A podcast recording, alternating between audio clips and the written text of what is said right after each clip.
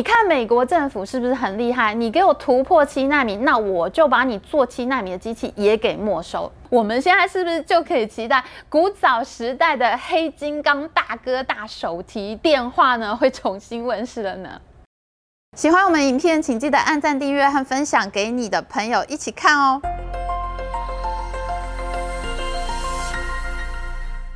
Hello，大家好，我是 Amy。太好看，太好看了！我们半导体争霸战系列的观众简直就是攻逢其胜，我们大家一起见证了美中半导体大战的最高潮。十月七号，美国商务部最新的出口禁令，简直就是直接捅死中国半导体产业。我想很多人都已经感受到震撼了，因为十月七号禁令出来的那一天是星期五，美国跟台湾因为有时差，夜里才公布禁令，那台股已经收盘了。而十月十号周一呢，台湾股市因为国庆日休假，所以十月十一号周二才开盘，一开盘亚洲股市全面大跌，台积电直接从四百三十八块跌到三百多块，台股跌到万二开头，简直就是被血洗。这次的禁令严重到，竟然连中国财经媒体的报道都是当天都被删文。我常看的几家半导体媒体在周六当天的报道呢，都被立刻删除了。你看啊，这条突发，我点进去已经内容违规，无法查看了。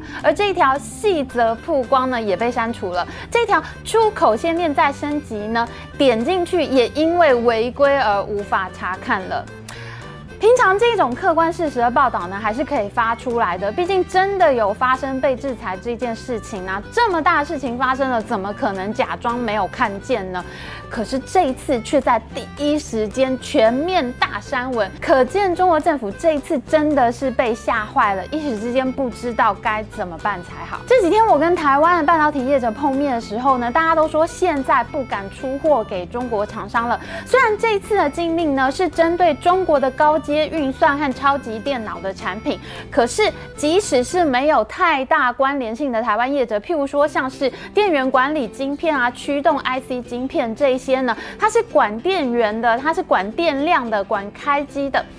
这些晶片呢，其实是可以用在各种产品上，根本都不限于超级电脑的产品。然而，台湾公司还是很害怕，不敢随便出货去中国，因为大家不知道自己的产品进到中国以后，会不会被辗转卖到超级电脑和高阶运算晶片的公司去。最后呢，美国政府弄来中国的产品一拆，发现，咦，你台湾的晶片在里面，然后你的公司呢就会被制裁了。所以呢，现在台湾业者也是风声鹤唳，不管你跟超级电脑有没有关系，大家都不敢轻举妄动。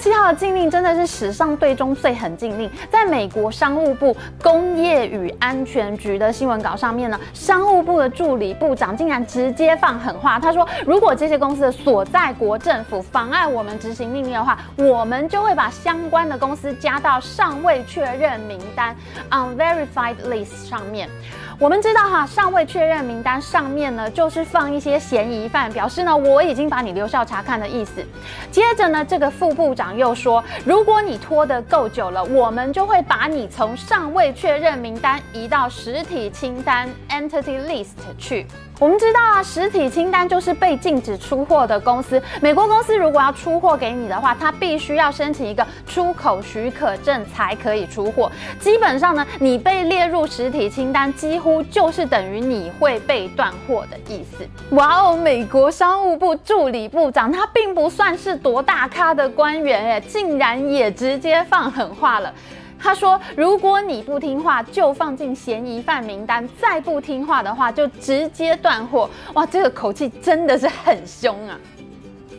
这次的禁令呢，有九项新的规定，我自己认为里面有四大重点。第一个大的重点呢，是它全面打击了中国的高阶运算晶片和超级电脑科技。我们知道啊，在八月底的时候，美国商务部就已经宣布，NVIDIA 和 AMD 这两家公司的高阶运算晶片呢，不能出口到中国去了。当时这两家公司的股价应声倒地，而这次的禁令呢，则是扩大规定到所有公司的高阶运算晶片和技术都不能出口到中国。影响最大的就是人工智慧运算和资料中心。以后啊，你的云端如果要提取资料，如果你是用中国厂商的产品，那你就没有高阶运算的晶片可以快速反应，那就会很像你电脑打一打呢，就会一直卡住那样。因为你的处理器速度不够快，运算力不够强，这就是要天下大乱的。你如果是银行，如果是电商双十一购物节这种有几亿客户同时上线的大流量公司，你到了密集使用云端资料库的时候，它是不可能给你用二十八纳米晶片来算的，因为速度真的太慢，你要卡到死为止。在这种情况下，中国公司未来很可能只能买美国公司的系统来用，很难再搭建中国自己生产制造的高速运算中心了。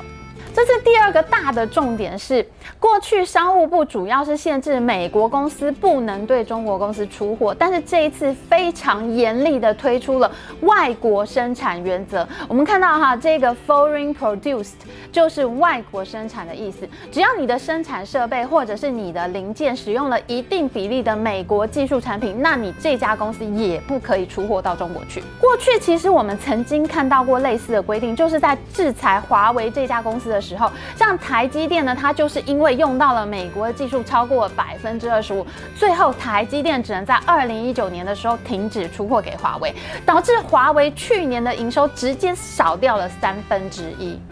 那这个 Foreign Produced 外国生产原则呢，它的全名是 Foreign Direct Product Rule，FDPR。过去这个原则只被使用在单一的中国公司身上，譬如说华为。可是这一次呢，这个原则呢却是普遍使用在全中国的高阶运算和超级电脑公司上面。一整个中国的所有相关公司依照这个原则都会被断货。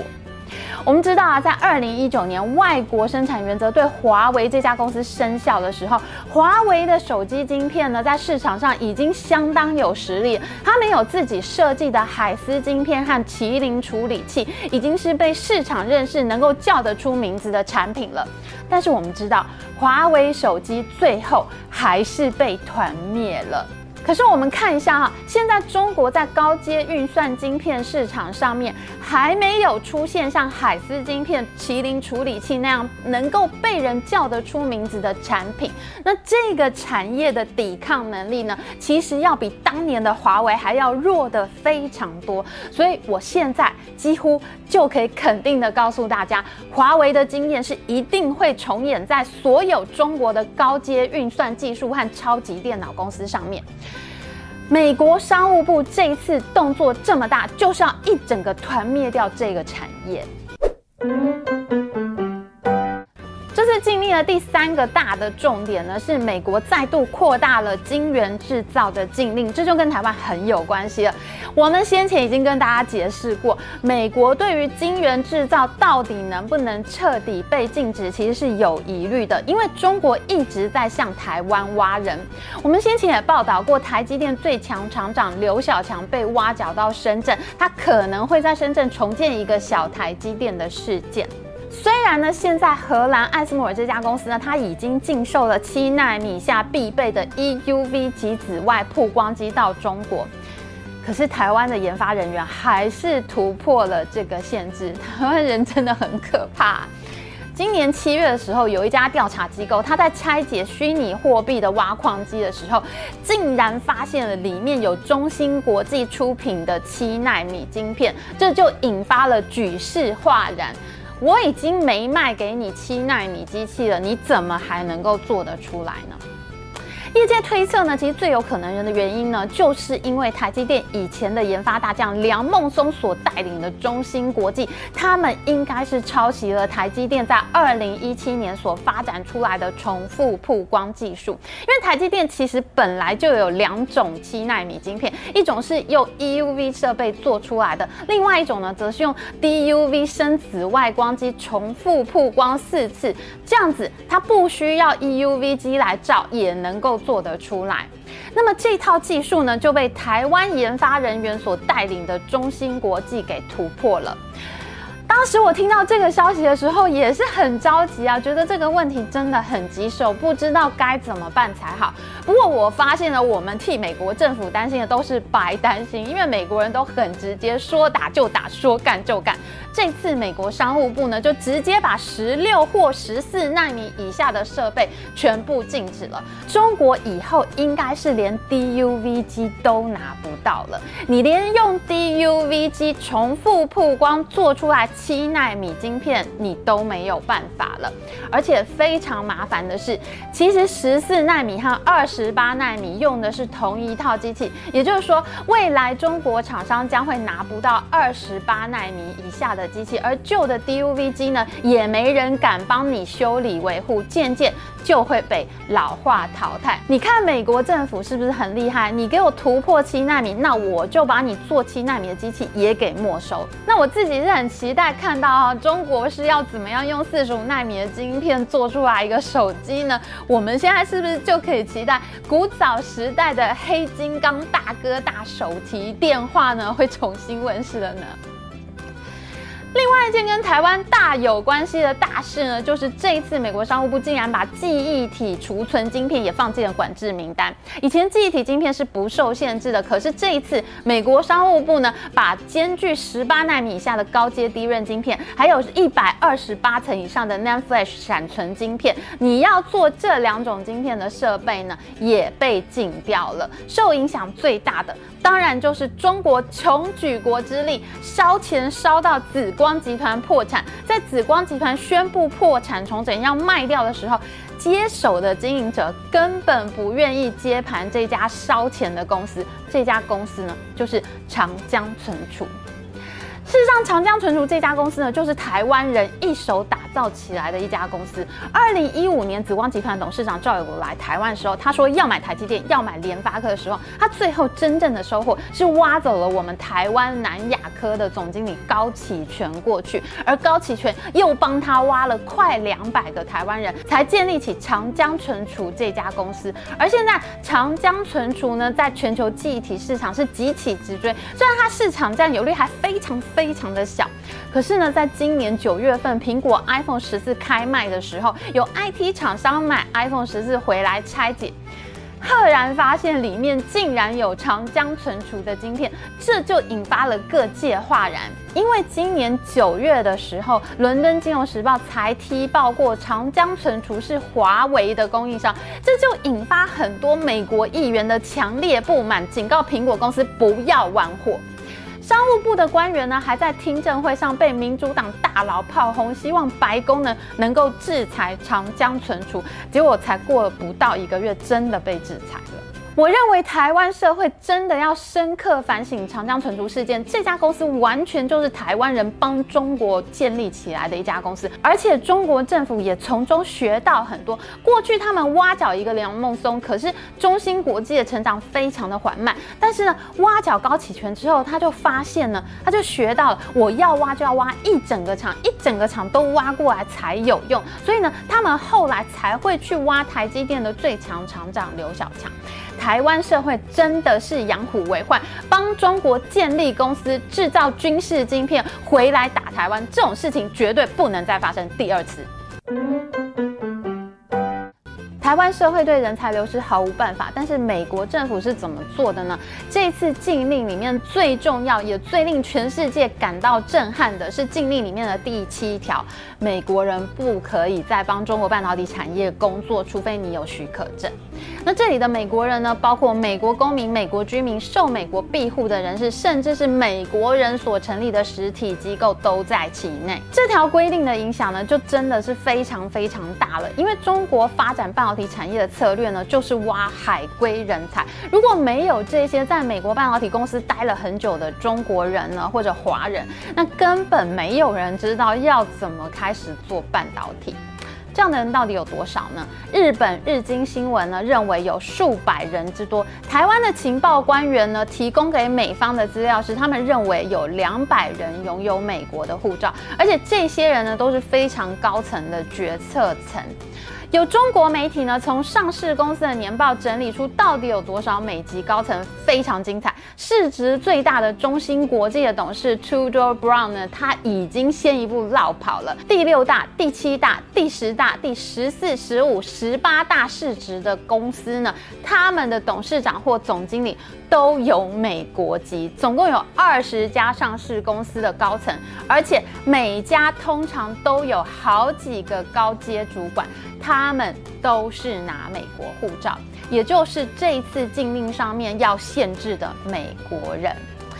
哈、哦，黄皮美股的这些美国华人，根本就是统治了中国半导体的半壁江山。而十月七号的禁令一发，在中国美国公司像是应用材料、还有科磊 KLA、还有科林研发 Lam Research 这些公司呢，根本就是连夜把美籍员工撤出工厂，很多美籍工程师已经离开中国。而中国自己的厂商里面呢，也有很多美籍华裔的工程师，包括长江存储、长兴存储、杭州基海半导体这些公司，他们的美国籍员工也是。纷纷辞职。如果这些人不离职的话，他们就可能必须要放弃美国护照，做一个堂堂正正的中中国人了。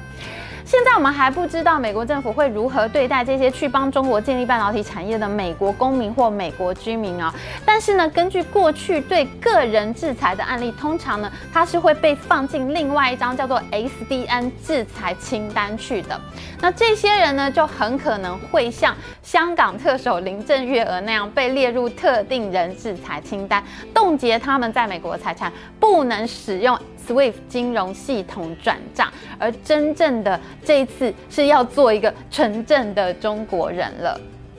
不过这次美国政府会不会祭出这么严厉的制裁呢？现在真的是还需要观察才会知道。我不知道这些美国华人会不会离开中国啊？不过这些天我在中国半导体公司的台湾朋友倒是有好几个人说要回台湾了，因为这种禁令一下来呢，根本就做不下去了。美籍人才还没流失，台湾人才好像就快要流失了。那因为本次禁令的最后一项规定，第九项规定呢，给予美国政府发出临时通用许可证的权利。那有一些公司呢，就可以被通融。目前在中国呢，拥有工厂的台积电，台湾的台积电，还有韩国的三星和海力士呢，已经率先得到一年的豁免期。他们有一年的缓冲期，可以慢慢的逃出中国。因为现在已经有公司得到豁免了嘛，目前大家也在猜测，拜登政府有没有可能给其他美国公司甚至中国公司一年的缓冲期呢？当然，这个我们还是要继续追剧的。好，最后我问大家一个问题：为什么美国政府要禁止中国高阶运算技术和超级电脑发展呢？我们下一集会有精彩追剧。喜欢我们的影片，请记得帮我们按赞，还有记得按订阅频道加开启小铃铛。我们下次再见哦，拜拜。